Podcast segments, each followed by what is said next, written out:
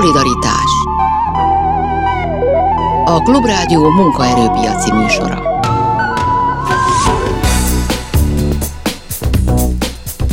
Jó napot kívánok, Sámeszi János vagyok. A mai műsor első felében a fővárosi közlekedéssel foglalkozunk majd, illetve hát elsősorban a BKV munkavállalóival. A hajrában van a bértárgyalás, de mire számíthatnak a buszvezetők és a közlekedés többi dolgozója ebben az évben. Ezt megbeszéljük, aztán beszélünk majd a műsor második felében egészségügyről is, hiszen ott ég a háza, házi orvosok oly ügyeleti rendszerével nagyon sokan elégedetlenek, de mit szól az orvos szakszervezet. A műsor végén pedig lesz szó arról, hogy jön a dupla nyugdíj a 13. havi februárban, mire elégezés kiknek ezt is megbeszéljük a mai műsorban, már is kezdünk.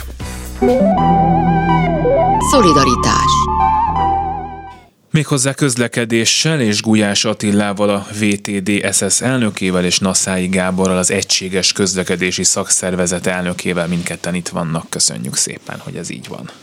Szervusz, jó napot kívánok! napot kívánok! És hát akkor kezdjük ott, hogy hol tart ez a történet. Viszonylag kevés hír jön ki egyébként a BKV és bértárgyalásokról. Az igen, hogy a szakszervezetek között egység van. Arról is lehetett olvasni, hogy valamekkora emelt bért már megkaptak a dolgozók, de hogy a végső megállapodás az még nincs meg. Egyébként nézzük meg azt, hogy mi, a, mi az a közös álláspont. Kezdje Attila, és aztán majd kiegészítheted, ha szeretnél. Igen, azzal kell kezdeni, hogy 2021-ben kötöttünk egy három éves bérmegállapodást a bérszövetséget alkotó szakszervezetek a fővárosnál, és ez, ennek a, a három éves megállapodásnak a második éves részénél tartunk. Ez egyébként a minimálbéremeléshez volt kötve. Ezt a megállapodást se a szakszervezetek, se a főváros nem mondta föl. Egyébként, hogyha ezt fölmondtuk volna, valószínűleg most rosszabb helyzetben lennénk és ez azt jelenti, hogy ebben az évben a, a fővárosi szakszervezetek 15 plusz 1 százalékos béremelést tudnak a munkáltatókkal felosztani. Ez a tárgyalás sorozat a BKV-nál is zajlik már egy hónapja, nagyon intenzív ütemben. Én úgy értékelem, hogy most már közel vagyunk nagyon a végéhez. Ugye a keret az adott volt, nem egy klasszikus bértárgyalás volt, mert régebben úgy zajlott a BKV-nál például egy bértárgyalás, hogy a szakszervezetek mondtak egy elvárt összeget, a, a vezérigazgató megmondott egy nullát, és akkor innen kezdődött. Itt ugye a keret megvolt, csak a belső felosztást kellett eldönteni, úgyhogy viszonylag jó legyen.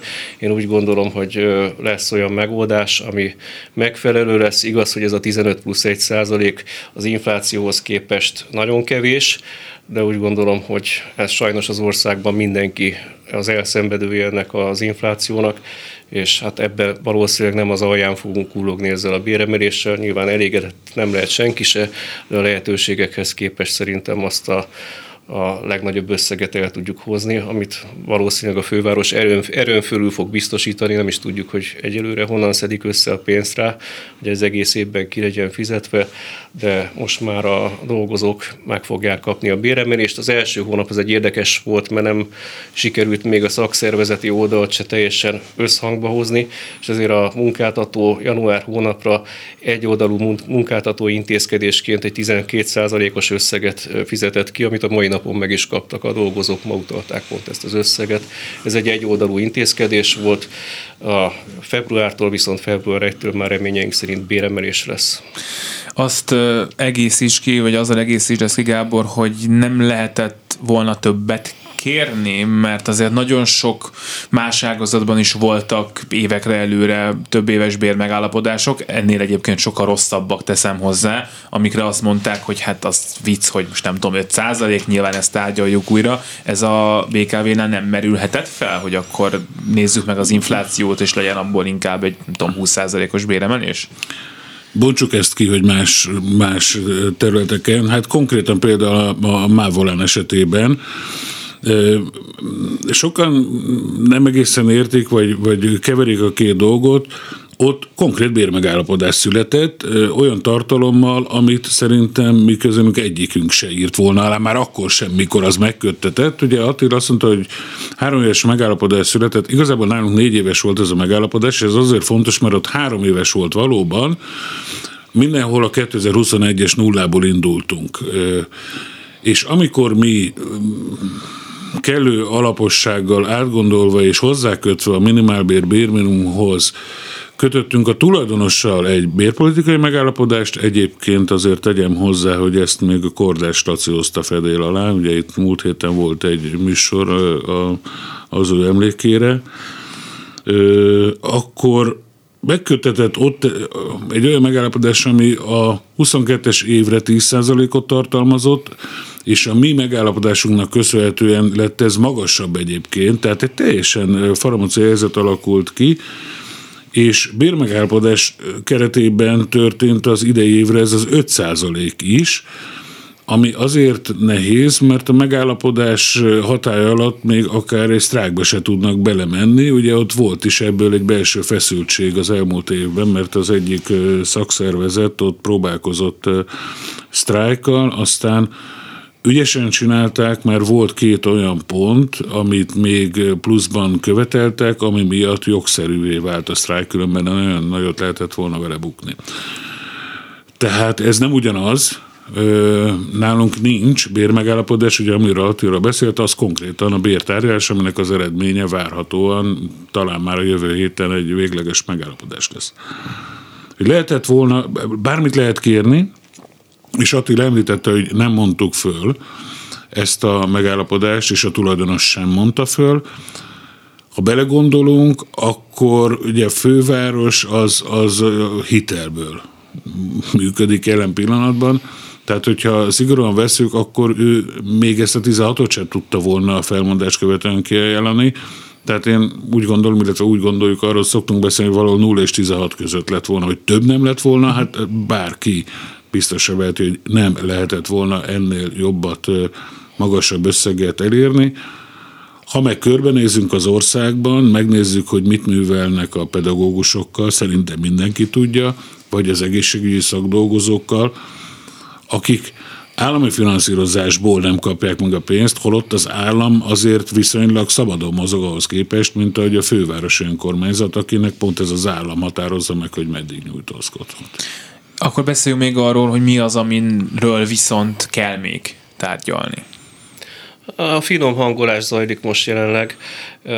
Van a BKV-nál egy úgynevezett jutalomalap, és ezt különböző díjazásoknál szokták használni, és ennek a mértékéről van még vita. A fővonalakban már megegyeztünk tulajdonképpen. Tehát a dolgozóknak a nagy része, a szakmunkások, a járművezetők, ők még egy szerény mértékű kiemelést is fognak kapni, és a, a szellemi vagy a, a vezetőbeosztású dolgozók sem ö, fognak bizonyos szintig 15%-nál kevesebbet kapni jelenállás szerint. Persze ezt még ez akkor lesz érvényes, amikor alá is lesz írva, úgyhogy, és még további kiemelések is lehetségesek kulcs emberek, kulcs pozícióban, olyan szakmákban, hiány szakmákban dolgozóknál, ahol nehéz a munkaerőt megtartani, vagy egyáltalán megszerezni. Úgyhogy szerintem én úgy gondolom, hogy ebből a, a keretből tényleg úgy néz ki, hogy a maximumot ki tudjuk hozni. Persze jó lenne, ha több lenne, de ez egy, ez egy illúzió jelen helyzetben, hogy a fővárostól több pénzt ki lehessen csikarni hogyha azt akarjuk kitalálni, hogy ez mire lesz elég, vagy mennyire elég, akkor nyilván tudnunk kéne, hogy mennyire lesz az infláció majd idén, össze kéne tudnunk hasonlítani, amit nem tudunk, a világ összes vagy az ország összes bérmegállapodásával nyilván vannak ennél sokkal rosszabbak, meg még olyanok is, amik nem születtek meg, meg vannak alig, hanem jobbak is, de mégis, hogyha most azt nézzük, hogy tavaly hogy alakultak a reálbérek idén, hogy fognak alakulni, akkor mire lehet számítani mondjuk lehet legegyszerűbbet buszvezetőnek rosszabb lesz lenni most ebben az évben, vagy ennek az évnek a végén, mint volt két évvel ezelőtt? Hát, hogy most egy cinikus lennék, az vagyok, akkor azt mondanám, hogy igen, de ez alap. Tehát a, buszvezetők, vagy akár a, a, a közlekedésben dolgozók helyzete évről évre rosszabb. Egyre nagyobb a terhelés, egyre több a követelmény, és bizonyos szerencsés évek kivételével a bérek is kevésbé nőnek, mint indokolt lenne.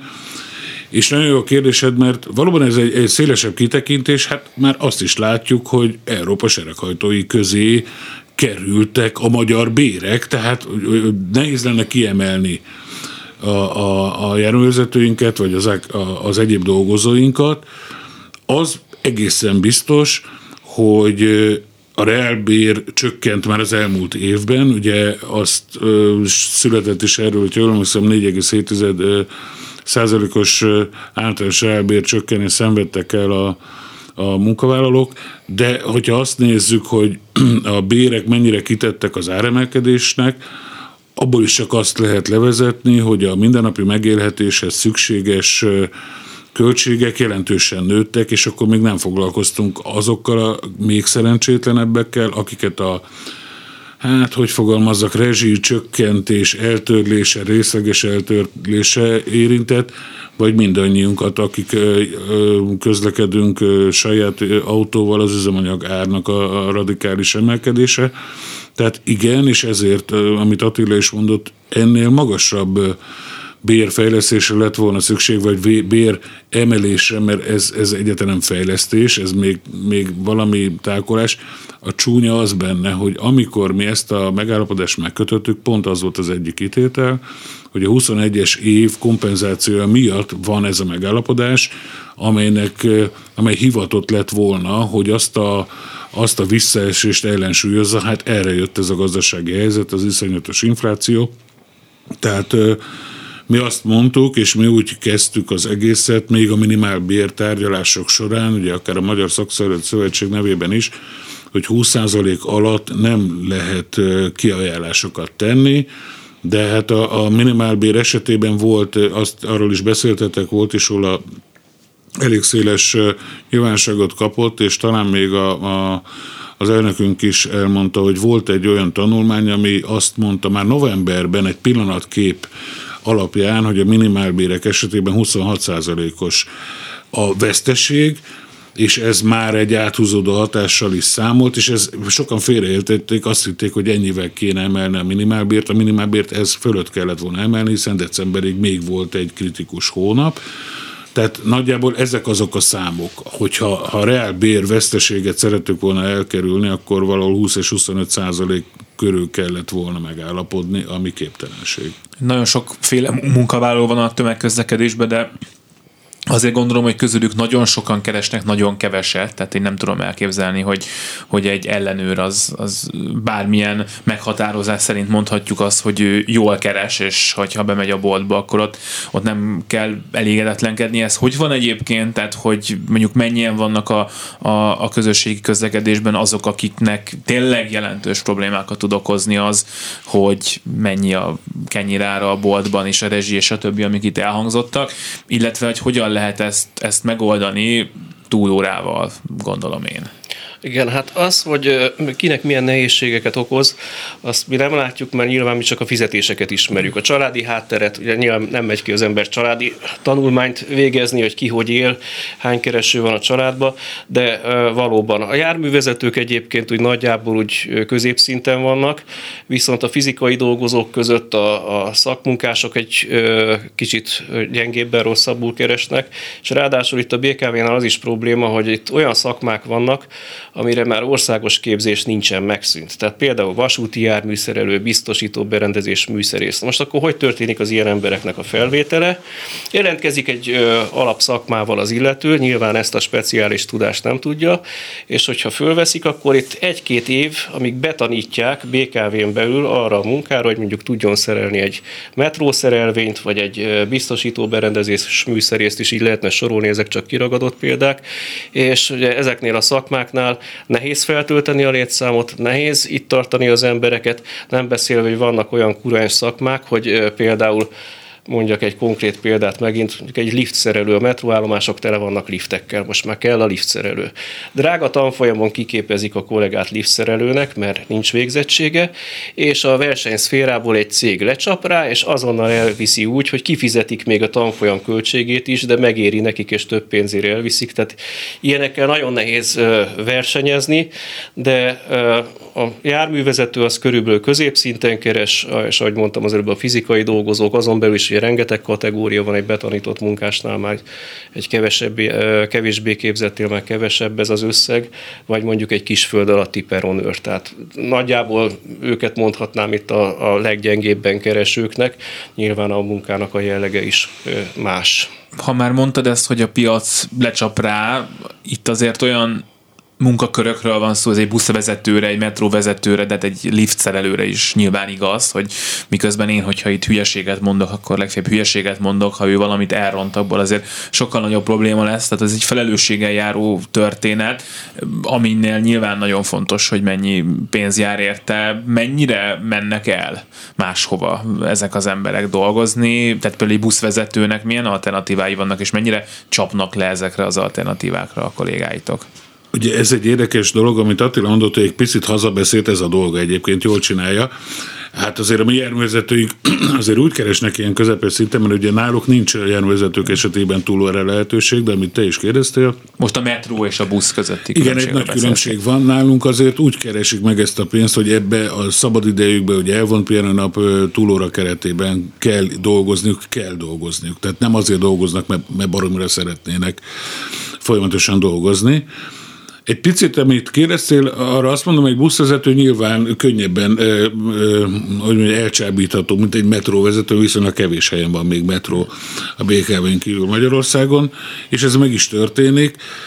De van egy ilyen, ilyen vetésforga a, a fővároson belül is, meg az agglomeráción belül is, de én mindig azt szoktam mondani, és ez beszokott általában igazolódni, hogy még mindig itt a legjobbak a foglalkoztatási feltételek a BKV-nál, Semmi esetre nem javaslom, hogy a magánszolgáltatóhoz mennek át. A magánmaszek világ az, az nem biztos, hogy annyira betartja a, a törvényes foglalkoztatást, mint a BKV, BKV ebben azt gondolom, hogy élen jár vagy, a, vagy az agglomerációs szolgáltatónál is azért elég érdekes foglalkoztatási feltételek vannak, és akkor ezen kívül vannak az egyéb autóbuszos szolgáltatások, de a dolgozóink, akik besokalnak, azok azért sok esetben már ezt abba hagyják. Na, nagyon sok, nagyon túl vannak valóban terhelve. De néhány adat, például a BKV esetében a dolgozóknak az 50%-a 10 éven belüli foglalkoztatott. Ez mutatja, hogy milyen iszonyatosan sokan mennek el.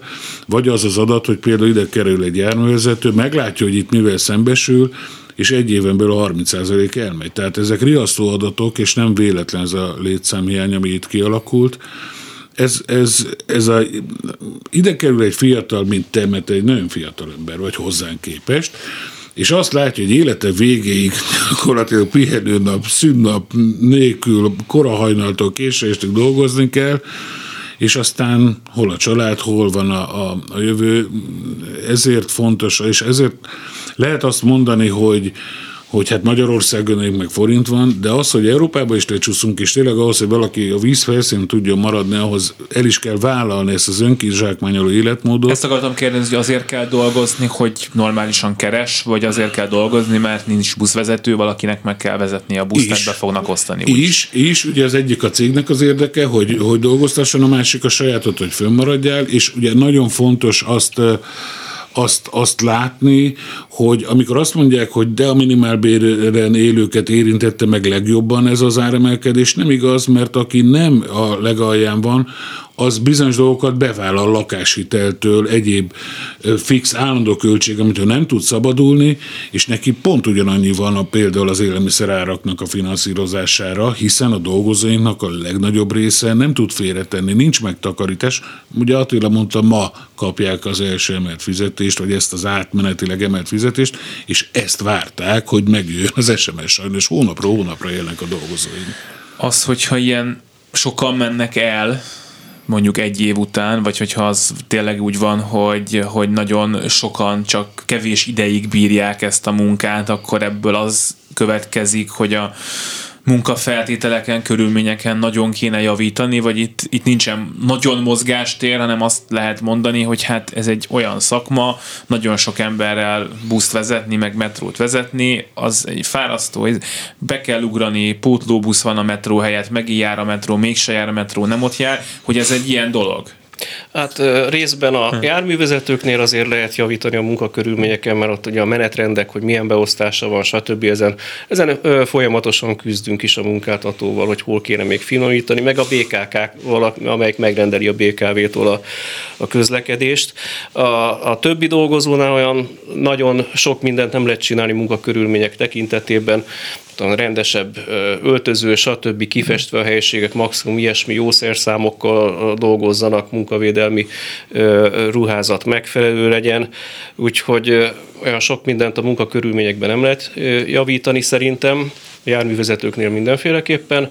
Az utóbbi években egyébként nekünk ilyen szempontból szerencsénk volt a Covid miatt, mert ugye sokan jöttek akkor viszonylag a BKV-hoz, de aztán ővelük is olyan probléma volt, hogy nem olyan szakmákból jött a javarész, akit azonnal be lehetett volna állítani, és hát sokan, hogy vége lett a Covid-nak, mentek is tovább, úgyhogy az, az egy kicsit megkönnyebbült, akkor a BKV most ugye megint nehezebb a helyzet, csak a, a vasúti területen, tehát villamosnál, metrónál tudom mondani, hogy körülbelül olyan 600 fős betöltetlen állás van, amit nem tudnak betölteni. Ezeknek van köztük villamosvezető is, van köztük szakmunkás is, speciális szakmunkás. Ugye mit hoz a jövő, azt, azt nem tudjuk, mert most itt megint lehet egy olyan helyzet, hogy esetleg itt a, a, az infláció meg a válság miatt mondjuk a versenyszférában több cég becsődől, és akkor esetleg jönnek hozzánk emberek, mert hogy valahol dolgozni kell, de ez egy kiszámíthatatlan folyamat. És ez a létszám hiány, van még egy percünk, csak mondom, ez egy stabil dolog? Tehát, hogy ez így működik a tömegközlekedés Budapesten mondjuk évtizedek óta, hogy valamivel kevesebb ember van, mint kéne, akár több százzal, és akkor ezt meg megoldják, akik ott vannak? Hát ez folyamatos, én azt gondolom, igen, évről évre élezzük a munkáltatónak, Attilának a veszőparip, egy el fognak menni az emberek, és valóban elismernek az emberek. A, a busz területén ugye az említett Covid az jótékony hatással volt, hogy föltöltődött a létszám, hiszen nem megszűnt a turista forgalom egy az egyben, de most már, most azt várja például a cég, hogy leálljon, véget érjen a metrópótlás, hogy föltöltse a létszámot, de igen, igen, állandó jelleggel problémás a létszám. Nagyon szépen köszönöm, hogy itt voltatok. Gulyás Attila, a VTD SS elnöke, és Naszai Gábor, az Egységes Közlekedési Szakszervezet elnöke volt itt velünk, és a budapesti közösségi közlekedésről beszélgettünk az elmúlt szűk fél órában.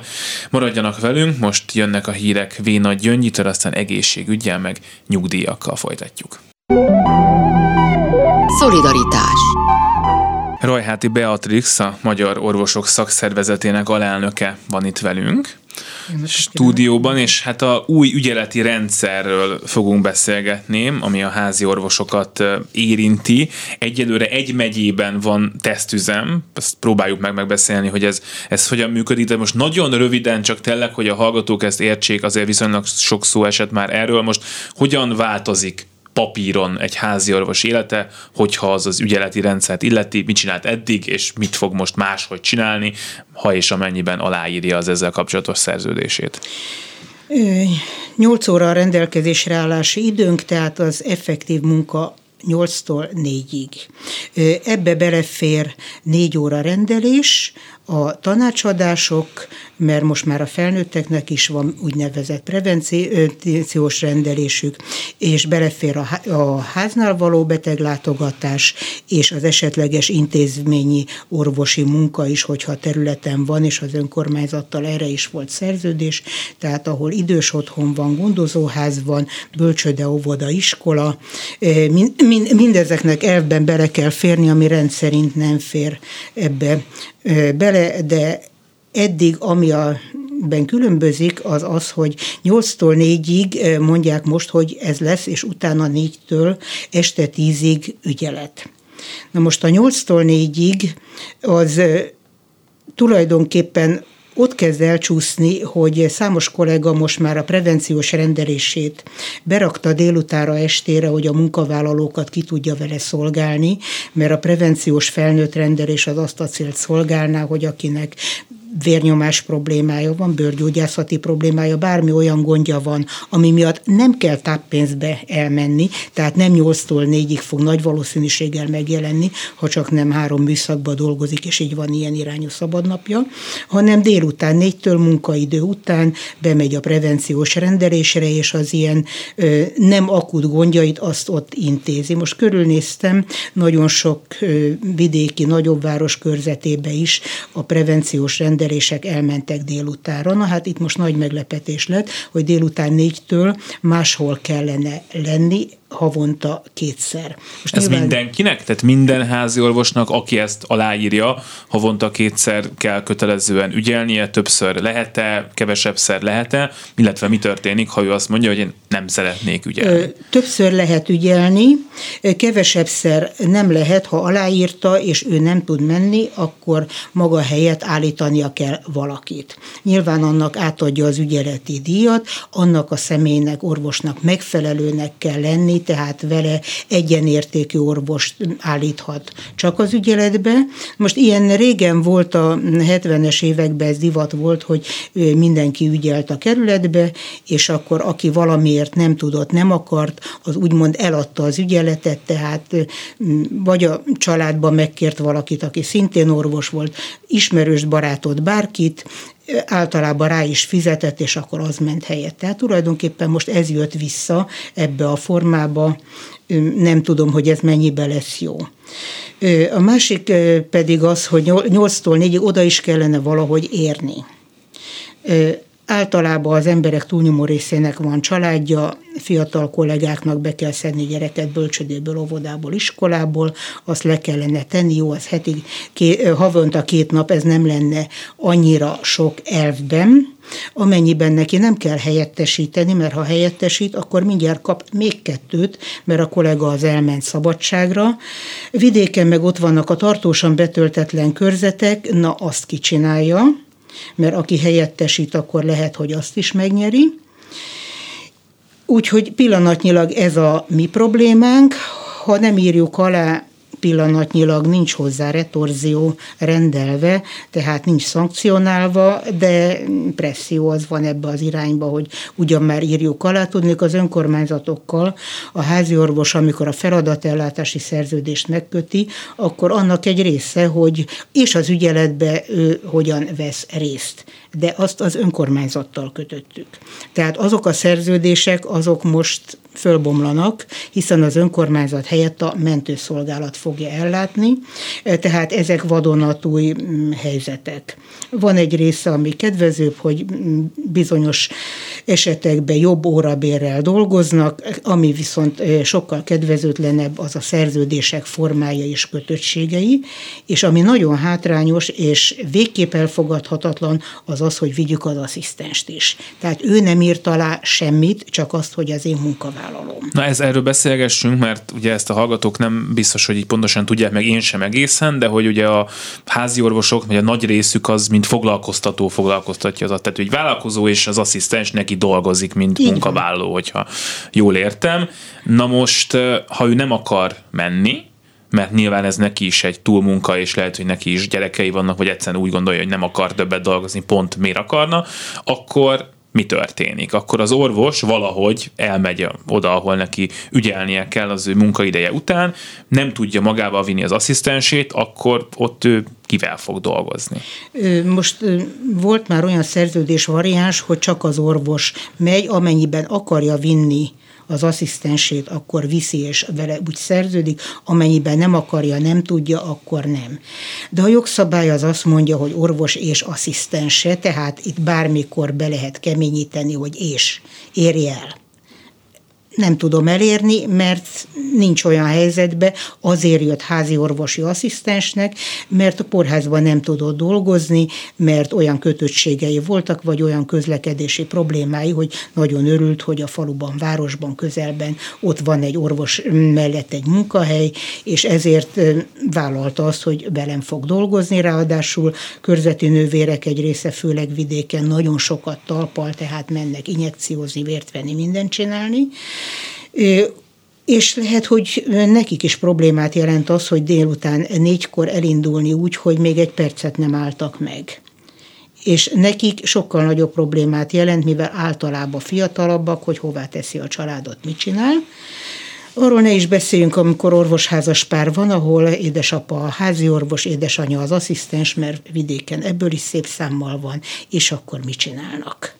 Reméljük van nagymama.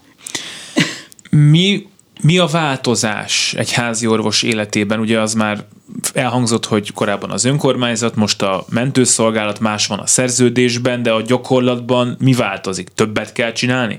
Máshova kell menni? Messzebb kell menni? Messzebb kell menni, máshová kell menni, tulajdonképpen sokkal kötöttebb, mert voltak kicsi ügyeleti vállalkozások, négy-öt hat orvos összeállt, most éppen átnéztem egy pár szerződést, hogy mm, egy-egy járást megcsináltak, lehet vitatkozni. A minőségről, van, aki jól, van, aki rosszul, meg voltak a nagy szolgáltatók, amik a félországot lefedő nagy ügyeleti szolgáltatók, akik ö, foglalkoztattak orvosokat, akik lehet, hogy házi orvosok voltak, lehet, hogy önként mentek, lehet, hogy az önkormányzat azt mondta, hogy menni kell, ezek jellemzően inkább a kisügyeleti szervezések voltak, de mindestekre szabad döntés volt az, hogy megy, nem megy, mit csinál. Nagyon kevés olyan önkormányzat volt, amelyik amelyiknek volt egy olyan költségvetési szerv, amiben strikt menni kellett ügyelni. Volt ilyen is, de nagyon kevés.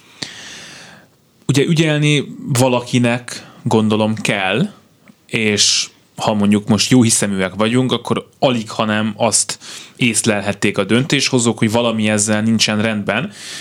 Gondolom azt, hogy, hogy kevés orvos van, hogy valahol nincs ügyelet, rövid ideig van, nem tudom, ezt is kérdezem, meg azt is kérdezem, hogy azt helyén valónak látja-e ön, vagy önök, hogy ezen valamit változtatni kellett? Tehát, hogy az irány lehet-e jó, maximum, hogy rosszul csinálják, de hogy ezt jó, hogy valamit elkezdtek ezzel gondolkodni? Következő, hogy itt a itt a mentőszolgálattal közös ügyeletbe egy dolog nem hangzott el, és azt nagyon hiányoljuk, hogy tulajdonképpen mit várnak el tőlünk. Tudnék, ott van a mögöttes ügyelet, tehát este 10-től reggel 8-ig ügyel valaki, aki teljes sürgősségi kompetenciával rendelkezik, tőlem meg azt várják el, hogy délután 4 és este 10 között csináljak valamit. Mit? A sürgősségit, mm, a le, ha megcsinálják a triást a mentőszolgálat központi diszpécser szolgálata, az nem engem érint.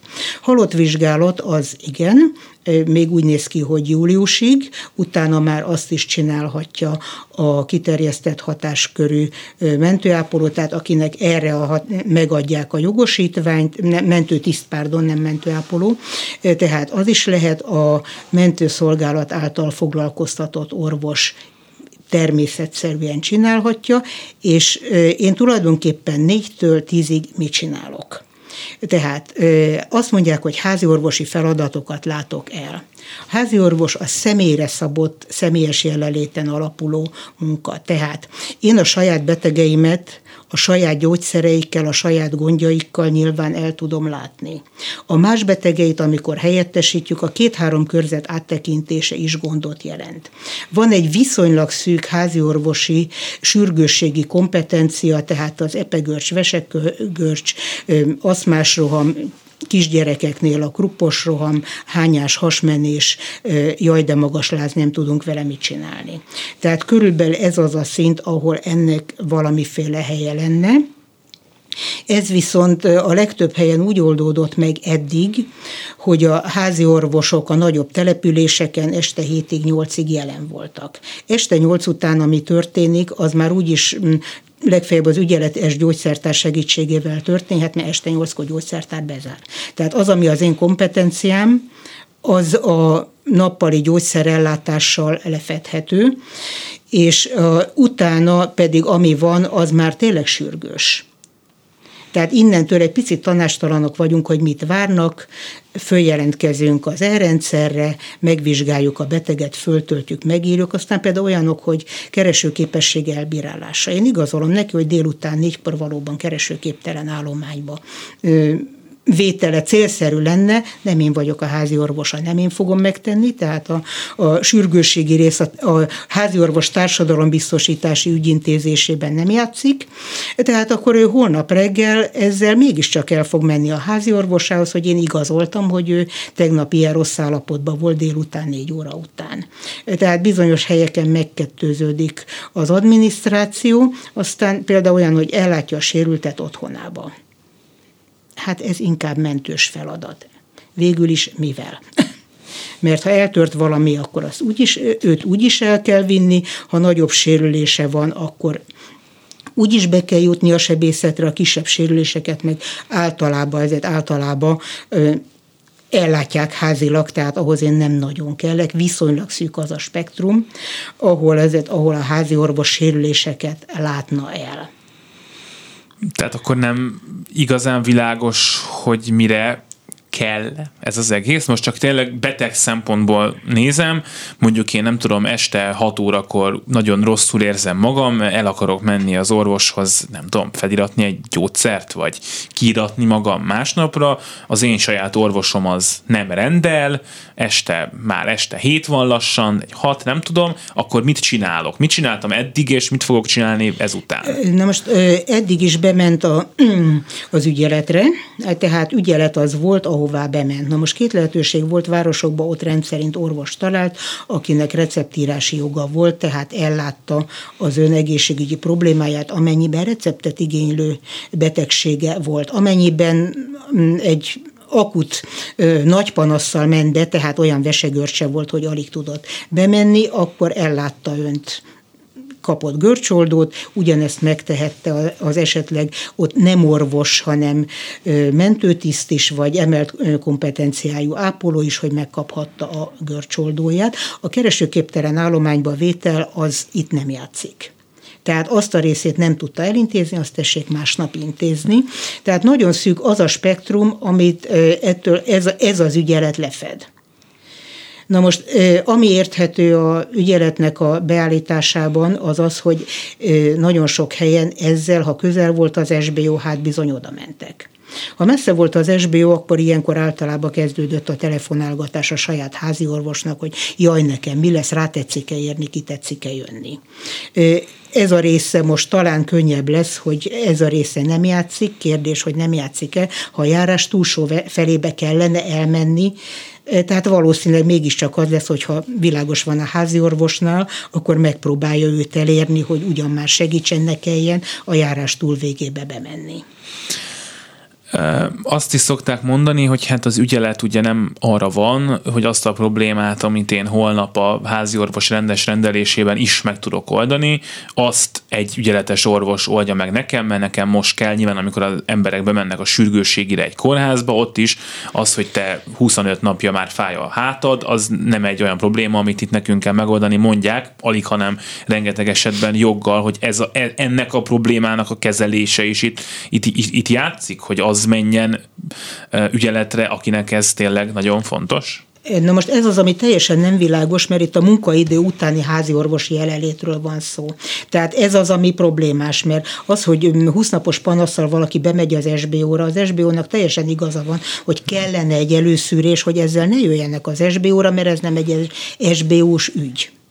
Tehát idáig rendben van a dolog. Odaig is rendben van a dolog, hogy ül a mentős diszpécser, és megpróbálja kivallatni az érdeklődő szemét, hogy tulajdonképpen mi a gondja, merre irányítsa őt, mentőt küldjön, vagy mondja azt, hogy tessék akkor a járás túlvégében lévő mm, házi orvosi ügyeletre elfáradni. De ugyebár a város túlsó végén lévő házi orvosi ügyeletre meg alig, hanem nem fognak elfáradni az emberek, nem? Vagy hát nagyon sokan nem. Hát valószínűleg, mert ha tényleg indokolt, akkor rendszerint nincs olyan állapotban, hogy el tudjon fáradni oda, ha csak nem autóval megy, ha pedig, ha pedig közösségi közlekedést használ, és nem, úgy érzi, hogy nem halasztható, de azért, ezért, de, de azért el, hajlandó elmenni, és elmegy. Végignézve a menetrendeket. Dél este tíz után, ha nyolckor mm, érzi úgy, hogy most már nem bírja tovább, nem fog hazajutni mert nincs mivel hazajutni. De szombat-vasárnap is ugyanez van, hogy reggel megy egy busz oda, délbe megy egy busz vissza, elviszi, akik piacra mennek, és hazahozza, akik piacról jönnek, azzal együtt. Tehát mm, tulajdonképpen nagyon szűk. Na most ez az első forgalmi adatokból, amit itt közöltek, látszik is, hogy egy csomó ember nem tudott ezzel a dologgal mit kezdeni. Na most így a beszélgetés végén csak egy összefoglaló gyanánt, hogy értsük meg, hogy mi az, ami a házi orvosoknak ebben ekkora problémát jelent. Ezt nagyon röviden foglalja össze, hogy ha nem kötelező aláírni, aki aláírja, az adott esetben kereshet többet, hogyha ő úgy dönt, hogy utazik egy kicsit, ott még négy órát dolgozik, jobb óra bérér, mint korábban, lehet, hogy neki ez egyébként fontos, és akár még örül is neki, szóval, hogy mi az, ami ezzel ilyen, ilyen nagyon alap probléma, amit nagyon máshogy kéne csinálni a döntéshozóknak, hogy ez a házi orvosnak és betegnek is egyaránt jó hát legyen. Hát tulajdonképpen a presszió. A derültékből presszió, hogy muszáj. Tehát, hogyha ezt körbe kínálják azzal, hogy emberek ki akarja, valószínűleg lett volna rá néhány jelentkező részint azok közül a kollégák közül, akiknek még nincs kötöttsége, és szeretne ismerté lenni a járásba, mert mm, meg akarja alapozni a praxisát, vagy mm, pénzt szeretne még egy kicsit keresni hozzá, valószínűleg lettek volna rá nem biztos, hogy mindenki, de lettek volna rá jelentkezők. Na most 70 évesen általában azért a házi orvosoknak több mint a fele nyugdíjas kor fölött van. Hosszú ideig ügyeltünk, 40 év alatt ledolgoztunk 50-et legalább, annyira nem lelkesedünk a gondolatér, és amiért nem lelkesedünk, és senki nem lelkesedik, az a presszió. Tehát ügyeltünk önként nem dalolva ügyeltünk a 70-es években, 80-as évek elején kényszerből, tehát tudjuk, hogy milyen, az nem jó, és nem szeretnénk még egyszer ezt. Betegeknek jobb lesz, rosszabb lesz, ugyanolyan lesz? Szerintem ugyanolyan lesz, csak sokkal drágábban. Mármint, hogy kinek drágábban? hát a társadalombiztosításnak drágábban. Tehát ezekkel a forga, forgalmi adatokkal nagyon drága az egy betegre eső költség. Tehát magyarán kifizetik a házi orvos, de nincs ott elég beteg? Körülbelül lesz. Tehát bizonyos forgalmi szintnek lenni kell ahhoz, hogy a dolog gazdaságos legyen. Tehát vagy mindenki délután négykor úgy érzi, hogy most megyek orvoshoz, az engem nem érdekel, hogy a házi orvosom hánytól rendel, most megyek orvoshoz, majd holnap telefonálok neki, hogy vegyen föl táppénzbe, akkor megszűnik a személyes ellátás, tehát az, amit a házi orvosba talán még sokan szeretnek, hogy ismerem minden búját, baját, gondját, tehát személyre szabottan kapja, hogy az őveseg görcsével hogy lehet menedzselni ezt a történetet, neki mit kéne csinálni, tehát ez a része akkor kiesik, itt betetszik tenni a panaszt, ott tetszik rá kapni valamilyen gyógyszert, kész ott a vége. Köszönöm szépen Rajháti Beatrix, a Magyar Orvosok Szakszervezetének alelnöke volt itt velünk. Még fogunk erről beszélni, hogy főleg akkor, hogyha már több megyében is ez a rendszer életbe lép. Köszönöm szépen. Köszönöm szépen. Szolidaritás a telefonnál pedig itt van velünk Juhász László, a Magyar Szakszervezeti Szövetség nyugdíjas tagozatának vezetője. Jó napot kívánok! Jó napot kívánok! Köszönöm a türelmét egyrészt, másrészt pedig a 13. havi nyugdíj kapcsán gondoltam, hogy beszélgessünk egy kicsit, mert hogy februárban, és most már ez nyilván minden lehetséges kormányzati kommunikációban is előkerül, hogy dupla nyugdíj jön muszáj így kérdeznem, elég-e ez a dupla nyugdíj, vagy elég-e ez a nyugdíjasok többségének? Hát kérdés, hogy kinek mi, mire elég, és most már tényleg csak egy picit tudunk róla beszélni, úgy látom. Hát az a helyzet, hogy a, a, ez az ellátás ugye megegyezik a nyugdíj összegével, tehát mindenki pontosan kétszer annyi összeget fog kapni most a napokban, mint a januári nyugdíja volt. Ez az összeg ez éves szintre kiterítve 8,3% nyugdíj emelésnek felelne meg, vagy a, a nyugdíjban annyi részt képvisel. Ennek a havi összege ugyanúgy, mint a nyugdíj 470 milliárd forint a kiadás részéről. Azt gondolom, hogy ez ráadásul miután ugyanúgy kapjuk meg, mint a nyugdíjunkat, ez az alacsony nyugdíjasokon nagyon keveset segít, de minden fillért fontos nekik is, ezért mi azt javasoljuk, hogy az alacsonyabb összeg nyugdíjban részesülők, ezek főleg a 100 ezer forint alattiak vannak a legnagyobb bajban, mint egy 300-400 ezer ember, ő nekik egy emeltebb összegben kellene ezt folyósítani. Én ezt most úgy képzelem el, hogy, hogy mondjuk lehetne a 13. havi nyugdíjnak, ami nem is nem nyugdíj, mert nem nyugdíjszerűen viselkedik, nem épül be a nyugdíjba, csak az összege egyezik meg vele, ez egy plusz juttatás, ez, ennek az alsó határa legyen mondjuk 200 ezer forint, és akkor a 100 ezer forintos nyugdíjas a plusz 100 ezer helyett ugye plusz 200 kétszer annyit kapna, mint a mennyi a várománya.